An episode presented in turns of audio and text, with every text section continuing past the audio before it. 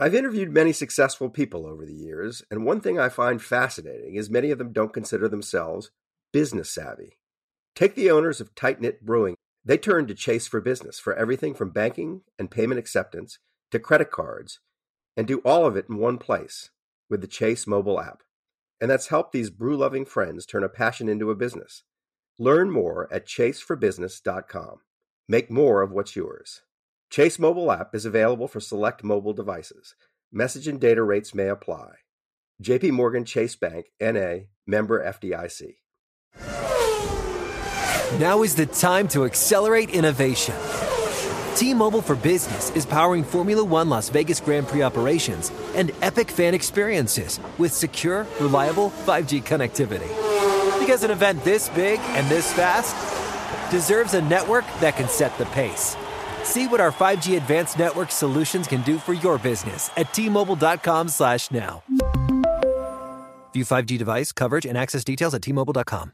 Digital trends show up every day in business decisions and actions. West Monroe is the number one strategic partner translating technology into financial value for companies. The This is Digital podcast applies West Monroe's two decades of secrets and best practices to your business's benefit. Favorite past topics from the last three seasons include how AI and the next generation of employees are shaping the workplace, becoming a product company, Highmark's journey, and what does it mean to put the customer first. Learn more at westmonroe.com. I'm Bethany McLean. This is Making a Killing. In this show, I cut through the hype and hand wringing to reframe the stories you thought you understood and uncover the ones you didn't know were important. Today, my guest is Joe Nocera, an opinion columnist at Bloomberg. Here's how the pitch to investors went. Look, smoking hasn't evolved in a hundred years. It's literally killing millions of people. We are smokers. We're at risk of suffering the same fate and we're scared. So, how do we create a new ritual to replace the old one?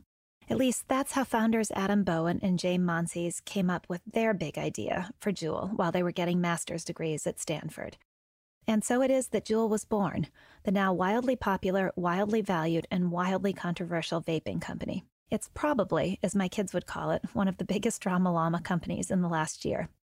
If you could imagine St. Peter presiding over Juul in the way that he weighs your sins and your merits before you can enter the kingdom of heaven, on one side of this morality play sit people who argue that Juul, whether on purpose or not remains to be seen, is grotesquely addicting a whole new generation of kids who were previously non smokers.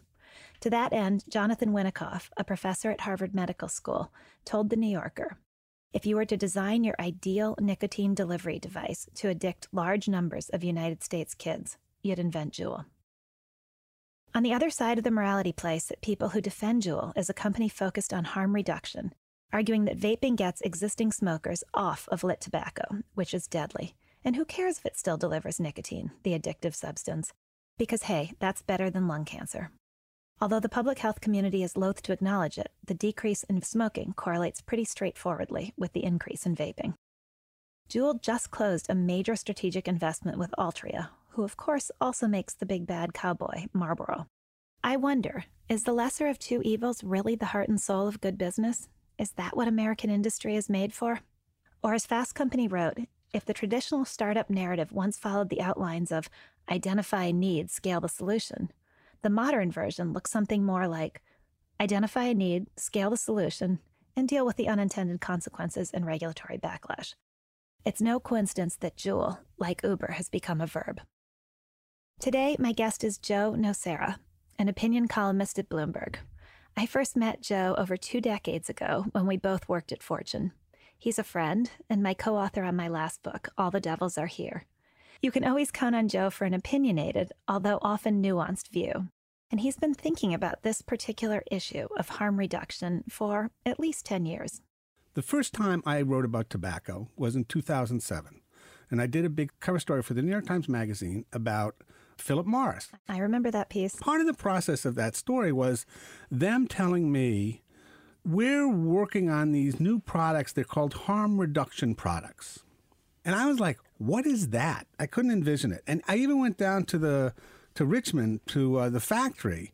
I met the scientists and I saw some of the work they were doing, and I still couldn't understand what could a harm reduction cigarette look like? What it would act like? How would it work? Cigarettes are killing 450,000 Americans every year. This is despite the fact that it's gone from 60% usage in the 1950s to among American adults, it's under 20%. It's 17 or so. It's really remarkable what's happened. Dramatic. Some years later, a product came on the market which was not introduced by tobacco companies, but by these startups that were harm reduction products. They gave you a hit of nicotine. They came in flavors, as we all know. We'll talk about that, I'm sure. But they didn't have tobacco. And the thing people have to remember about cigarettes is uh, the old saying is nicotine addicts, tobacco kills.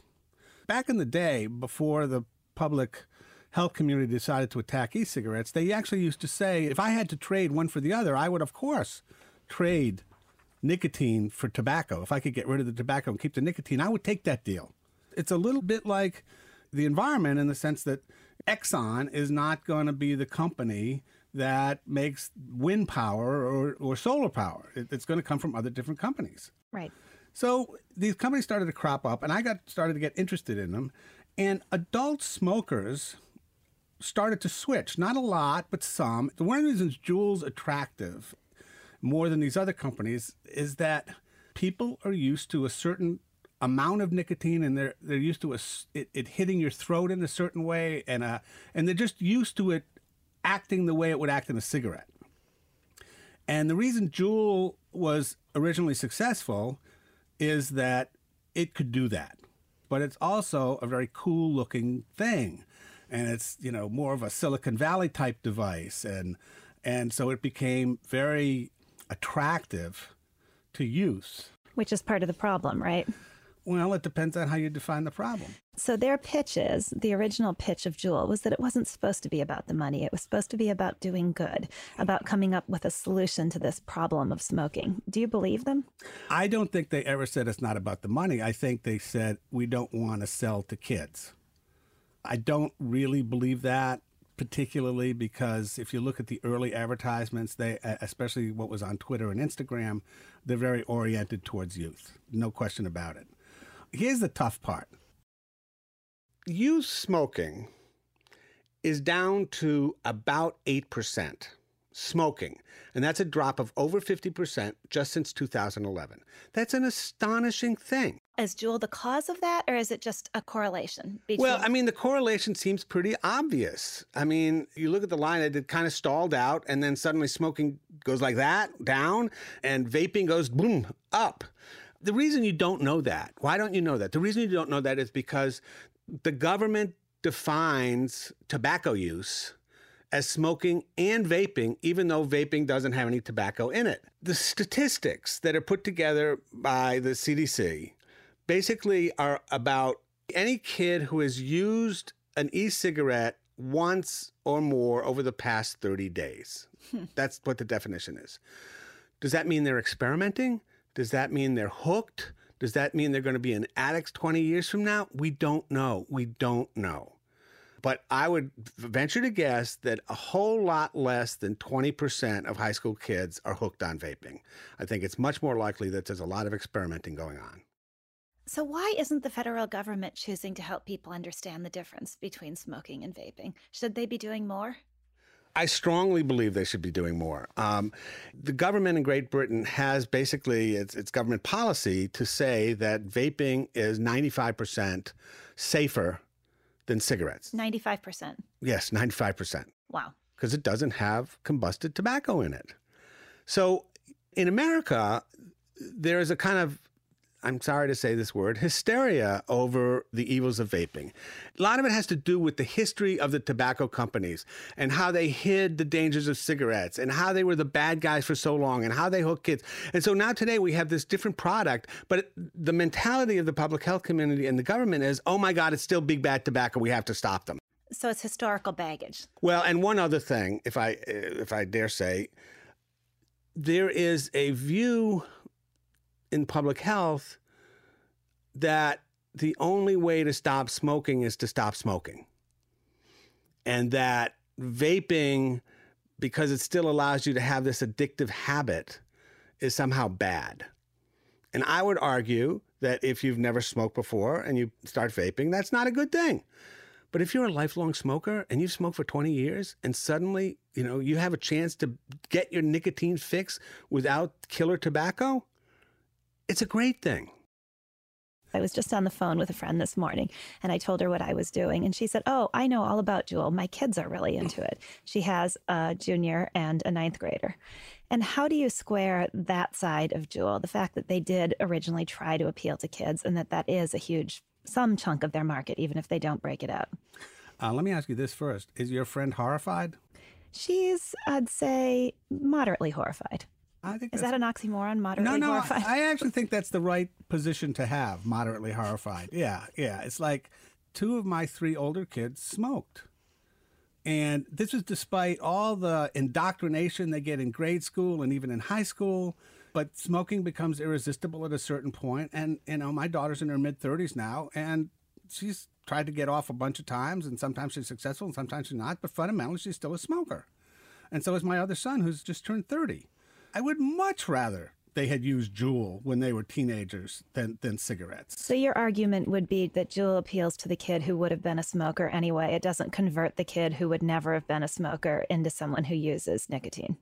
That's fundamentally my argument. The problem with my argument is that the product hasn't been around long enough for anybody to know uh, whether it moves people into cigarettes or not, or whether the use themselves wind up, you know, stopping because it's less addictive. We don't really know the answer to those questions and really won't know those answers for another 10, 15 years.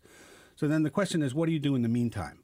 The impulse of the American public health community and also, to a large part, the federal government is to try and put the clamps on e cigarettes as much as possible. What you should be trying to do is two things at once. The government and the public health community should be saying, we have this product that addicts you but doesn't kill you. We don't want kids to use it. But we really, really, really want you, the 20 year smoker, to switch to this, to try it. It's way better for you, and it works better than the patch and all that other stuff. And you should do it. What's happened instead is that everybody's saying, don't let kids use it. That's bad, bad, bad, bad, bad. Without saying the adult smoker should switch to this. It has a bad part and it has a good part, and the government and everybody else is only stressing the bad part. Given that the government is only stressing the bad part, and the government, it would seem to me, has the power to put this company out of business, how do you reconcile that existential threat with the $38 billion valuation? Oh, that's a good question. I mean, the reason for that is because the market and investors don't really believe the government will ultimately put it out of business. Do you believe the government could ultimately um, put it out of business? I think they could.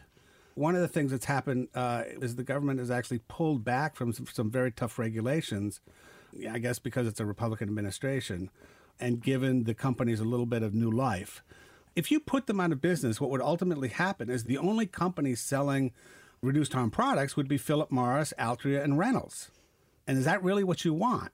How do you contrast their reduced harm products with Juul? Is it really clear that Juul is much better than the cigarette company's reduced harm products? I believe it is. The company that has the most potent product is uh, Philip Morris International.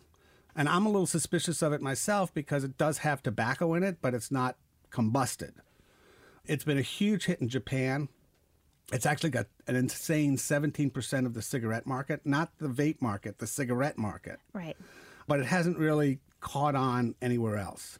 What's also interesting is that Philip Morris International, which uh, you know makes its money on cigarettes, if you go to their website, basically says we want to get out of the cigarette business. This is our future. We see this as the future. And I think another reason for Juul's $38 billion valuation is that there is a perception the world will eventually move to vaping. It's a little unclear when. So then the question about Juul becomes is this the right time for them or is this way too early? And maybe this valuation will blow up and it will become an eToys. Maybe it will find the sweet spot and become an Amazon. Okay, here are some truly stunning numbers. The $12.8 billion deal, which Altria announced at the end of December 2018, values the less than two year old vaping company at $38 billion.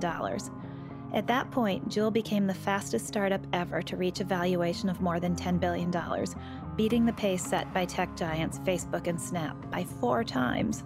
Juul is also worth twice as much as Lyft, or about $8 billion more than Airbnb and Elon Musk's SpaceX. At $38 billion, Juul is even bigger than popular publicly traded companies like Target and Ford. Over the past year, Juul captured about 70% of the total $3 billion e cigarette market, according to Nielsen data compiled by Wells Fargo's Bonnie Herzog. But that e-cigarette market represented just 3% of the 72.8 billion in overall tobacco sales, which includes cigarettes, e-cigarettes, chewing tobacco, and cigars, according to Nielsen. In other words, the opportunity is huge.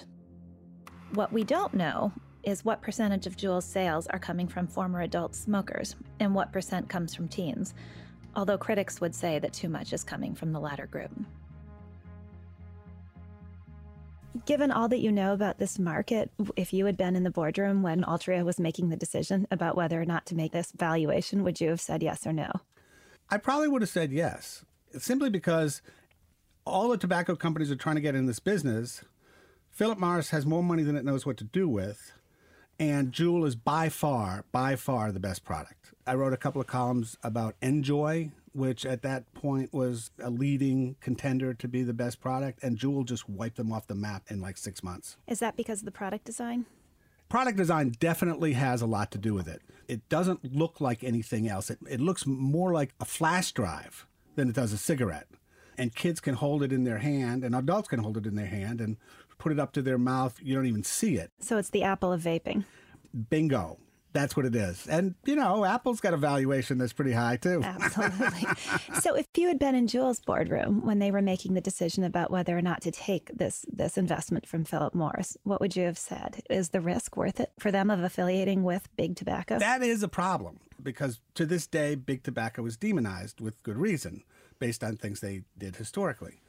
The problem is that the vaping companies are being demonized too. So it's like, you know, why should I worry about being demonized since it's not like it's going to change anything if we're with a tobacco company? If the country, if the government, if the public health community had been willing to make a distinction between big tobacco and little vape, then yeah, it would have been much more dangerous. But given the situation, it's like, well, why not? You know, whenever you see a scientist put out a paper and he says, you know, I was aided in my research with money from Bristol Myers or Merck or something. The, people on the other side say, oh, see, it's tainted. It's tainted by money from big corporations. So you can't really believe that research. But I think that ideology is as powerful a force in coming up with studies and creating studies and creating science as money is. And I think that the vaping versus anti vaping is the great case study of this because each side says, my science is good, your science is bad. Your science is tainted, my science is pure. And if you look at them, the science on both sides has problems. So your argument is there's no such thing as pure. Not in this sphere, not in this sphere interesting. There's this recent news that Juul took the the flavors that appealed to kids. They took them off the market. That's great, but why didn't they start there? Well, uh, the, the reason they didn't start there is because weirdly, adults like a lot of those flavors, and that's actually turned out to be part of the appeal of vaping is the flavors. What Juul's thinking is, I think, we have such a lock on the market that we can afford to do this and not lose very much market share. People may go to other devices, but they probably won't. And and therefore we can do something that's good without hurting ourselves financially. I think about how this company builds itself, and it looks like how Uber or any other Silicon Valley company has worked, which is find a need, scale it aggressively, wrap yourself in a shield of altruism, and damn the torpedoes, let the investigations and the regulations come and deal with that later. Is there a way that Juul should have been smarter about this to get the public health community on their side from the beginning? There is no vaping company that the public health community likes. None. And there's uh, nothing they could have done nothing. about that. I, well, there is. They they gave the public health community ammo by doing those cool, hip Instagram ads. Yeah. Yeah, that that hurt them for sure because every time somebody wants to whack Juul, they pull those ads out and say, "See, see, they're marketing to kids." And Juul's saying, well, we're not marketing to kids anymore. And we've pulled all those ads. It's too late. It's too late. Do you believe they were marketing to kids with those ads? I don't know. I, uh, you know, I'm rooting for them. I think it's important for the health of the world. You'd still argue that even though one cartridge of Juul contains the same amount of nicotine as an entire package of cigarettes. So to me, that's a red herring because nicotine doesn't kill. If you took all the nicotine out of a cigarette and still had combustible tobacco, it would still kill you if you smoked it. So maybe part of the problem is this confusion in all of our minds uh, between nicotine and tobacco. Absolutely. And this is another place where the federal government could really help. Don't forget, under the law, none of the vaping companies are allowed to say this is a healthier alternative to cigarettes. They're not allowed. You have to get FDA approval to say that, and uh, it's a long process, and most of them can't afford it, and they might not get it anyway. So they're not allowed to say we're a reduced risk product. They're not. That's actually stunning. So the federal government is in control of saying what's reduced risk and what's not. And the federal government has chosen not to do that. And why has the federal government chosen not to do that? Are they too influenced by the public health community? Yes, they absolutely are. The public health community believes that abstinence is the only answer. And there are a few outliers in the public health community, and uh, they're really interesting outliers. Um, there's Ken Warner, who's an economist in, at, at, the University of Michigan, very highly respected. Uh, the former president of the American Cancer Association uh, is pro vaping, but they're the outliers. And when Scott Gottlieb, the head of the FDA, makes a speech, he'll mention reduced risk and its importance and so on. But they have never done anything to promote that idea, and they have never allowed the vaping companies to say they were reduced risk. And part of the reason is they say, look, we don't have the science. Uh, we don't really know. You know, maybe 20 years from now, this stuff will turn out to be horrible for you. Has Juul made an effort to cater to this community? To get people in the government on its side if they can never convince the public health community? Is there a government path? By and large, the public health community won't speak to anybody in the industry. They won't speak to anyone at Philip Morris or Altria. They won't speak to anybody in the in the vaping community. See no alternative, speak no alternative, hear no alternative. Yeah, exactly. The federal government is trying to figure out how to regulate them, and they're busy making comments, and there's all that kind of formal back and forth. But they really have no ability to go into the government and say, "Could you think about this in a different way?" Congress doesn't really have much to do with it. Not since the tobacco legislation was passed in the mid 90s, Congress has lost interest in the topic. What about this idea that it's the lesser of two evils? Coming back to this notion that that's how Juul has set itself up. Is that good enough? Or should, should a company aspire to more than that? It is good enough. One evil is to die, the other evil is, at its absolute worst, to be addicted to a substance that's basically like supercharged coffee. I'd take supercharged coffee. We don't even know whether vaping truly addicts the way cigarettes addicted. We don't even know that yet. You know, all these youths who are using Juul now, are they going to use it when they're 21? Are they going to use it when they're 25? Are they going to use it when they're 30? We don't know. I want to come back to that notion that you've talked about about harm reduction, about this idea that vaping is okay if somebody who was a smoker starts to vape. It's not okay if somebody who has never smoked starts to vape. How do you think about that? Uh, very easily. Harm reduction is a widely accepted technique in public health. You know, if you've never shot up, methadone is a terrible thing. But if you're a heroin addict, methadone is a huge improvement, right? It, you, it won't kill you. It's the same thing. Cigarettes will kill 450,000 Americans every year. We don't know the dangers of vaping, but it's hard to believe that it would have that kind of impact given that there's no combusted tobacco. Combusted tobacco has the carcinogens that kill people, not the nicotine. Right. But the we don't know the dangers of vaping is what's terrifying to every parent of a teenager, right? I, I think that's true. But I think if you told the parent, look, would you be happier if your kid was smoking a cigarette? I would hope they would say no. It's that's worse let's come back to this notion the lesser of two evils and that's how Juul has set itself up vaping is less evil than smoking is that do you think what a corporation should aspire to the lesser of two evils um, i think if a corporation is setting itself out to say we want to be the replacement for smoking i would say yes that's that's worth aspiring to i mean the United States, you know, a fifth of the country still smokes amazingly, even after everything. A fifth? So, uh, adults. I'm talking about adults. Wow. I, I- I think that's about right. 20%, maybe a little less, 18 or 17. But I just saw a statistic that there are 100 million smokers in India. wow. And think about how many smokers there are in China and Russia and Poland and Hungary, places where people really smoke a lot.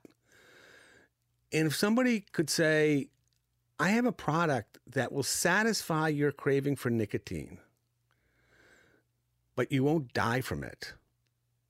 I don't view that as the lesser of two evils. I view that as a product that could really help save a lot of lives. So you'd see the lesser of two evils as a false dichotomy. In this particular case, yes. It, it- again, it depends. A 15 year old high school kid, yes, it's the lesser of two evils smoke or vape, yes.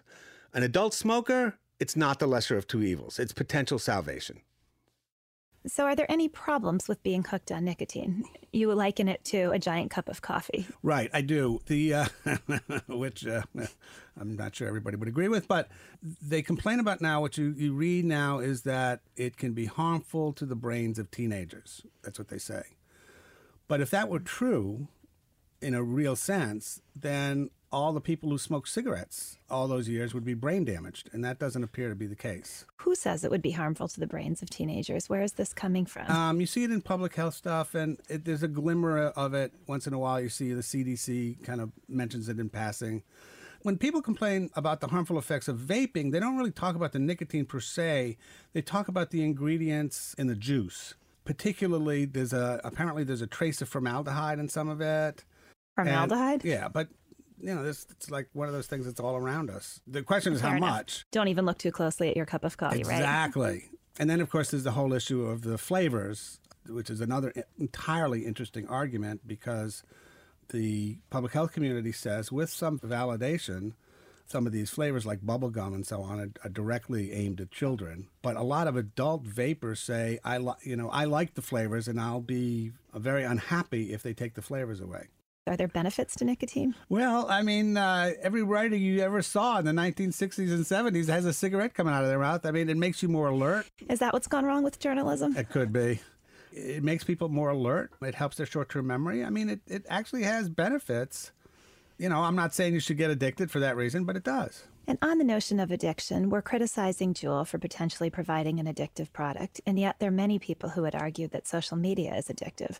And yet, we don't criticize, or at least we haven't until recently, criticized the social media giants for the addictiveness of their product.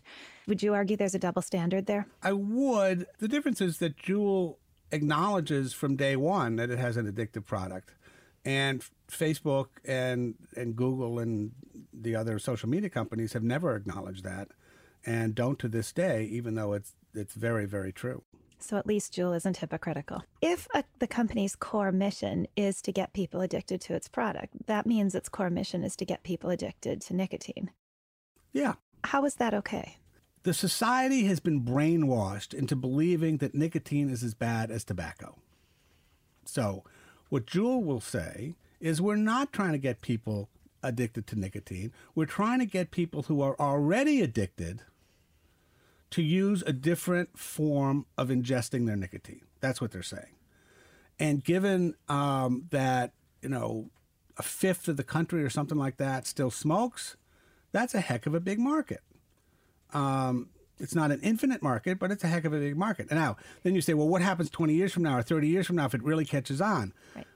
Then you're going to bump up against these issues of what are kids going to do? Or is the company's market cap going to shrink and shrink and shrink because fewer people are using it? Right. But I, I want to push you on that because when in all your years of covering business have you seen a company that is really content just to say, this is our existing market as it's defined?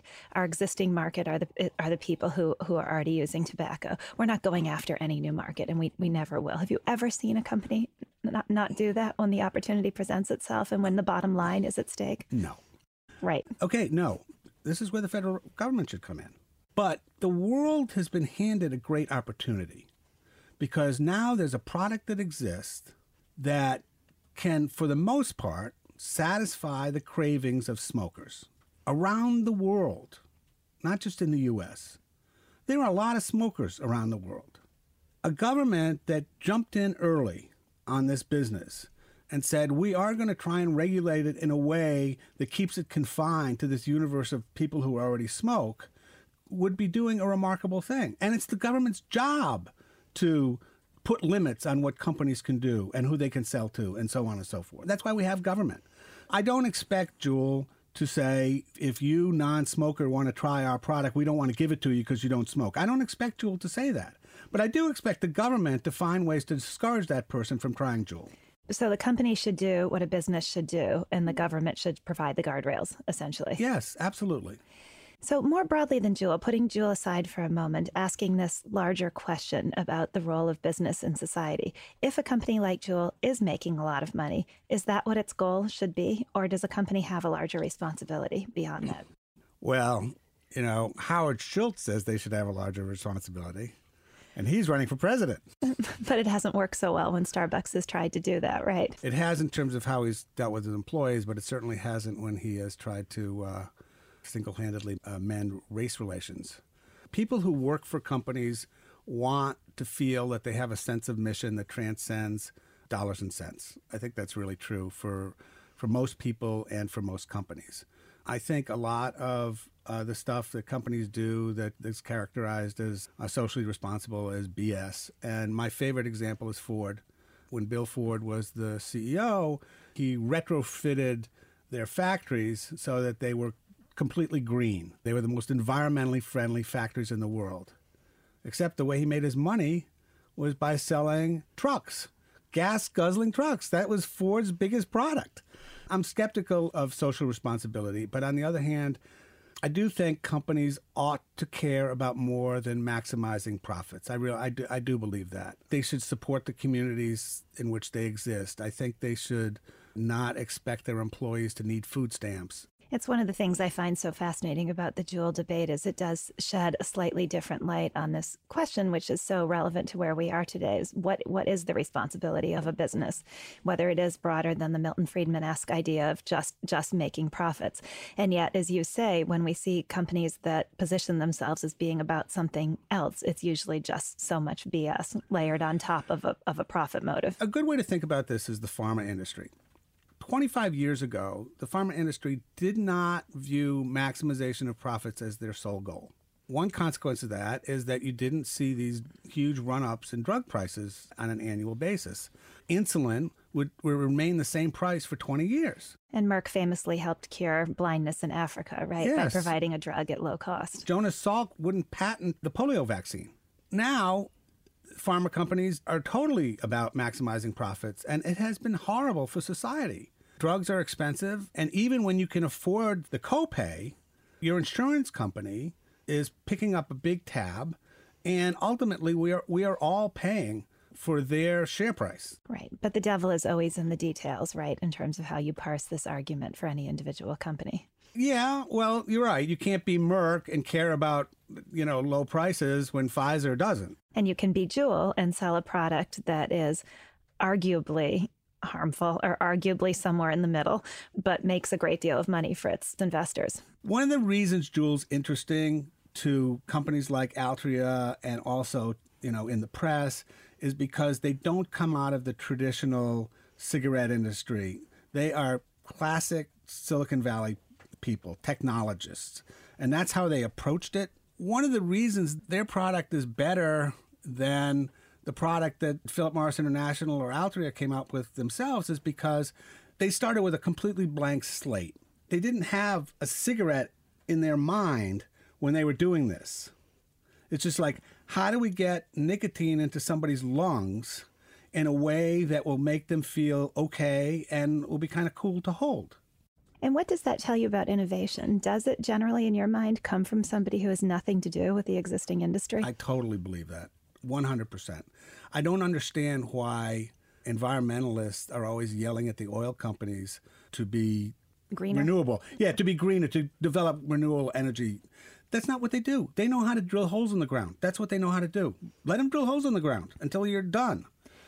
So then I, that actually makes perfect sense to me. But then doesn't it become a problem when an Altria takes over a Juul? Can Juul maintain its independence and its fresh sense of the world, world when suddenly it's a part of the oil company? I think that is always a problem. Absolutely. I mean, it's like kind of like what Facebook is about to do to WhatsApp, which is basically wreck it. um, but because Altria needs this product and because Juul knows how to do this way better than Altria does, I think it's possible that Juul will be allowed to go its merry way and, and Altria won't get involved all that much. Going into this conversation, I thought the question was whether Juul had a broader responsibility to society. Is it okay for a company to make a lot of money while arguably producing a product that's harmful? Joe actually convinced me that there is some value in harm mitigation, but I do think there still is a really important question facing Juul, and the question is can Juul survive given the enemies that it's made? And should entrepreneurs be more thoughtful from the very beginning about who they get on their side and who they offend? Making a Killing is a co production of Pushkin Industries and Chalk and Blade. It's produced by Ruth Barnes. My executive producers are Allison McLean, no relation, and Megan Casey. The executive producer at Pushkin is Mia Lobel. Engineering by Jason Gambrell. Our music is by Jed Flood. Special thanks to Jacob Weisberg at Pushkin and everyone on the show. I'm Bethany McLean. Thanks so much for listening. Find me on Twitter at BethanyMac12.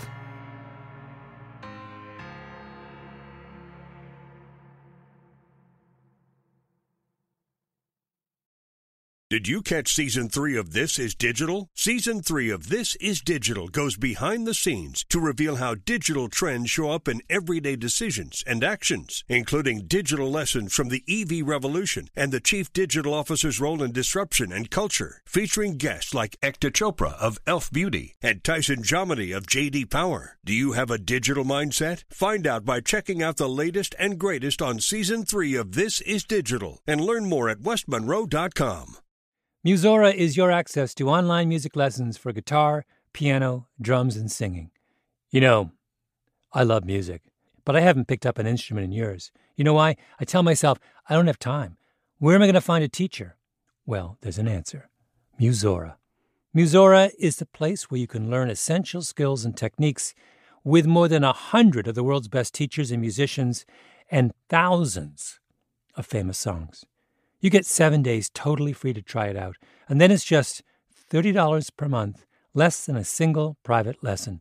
Just go to Musora.com, M U S O R A.com, to start a new musical journey today.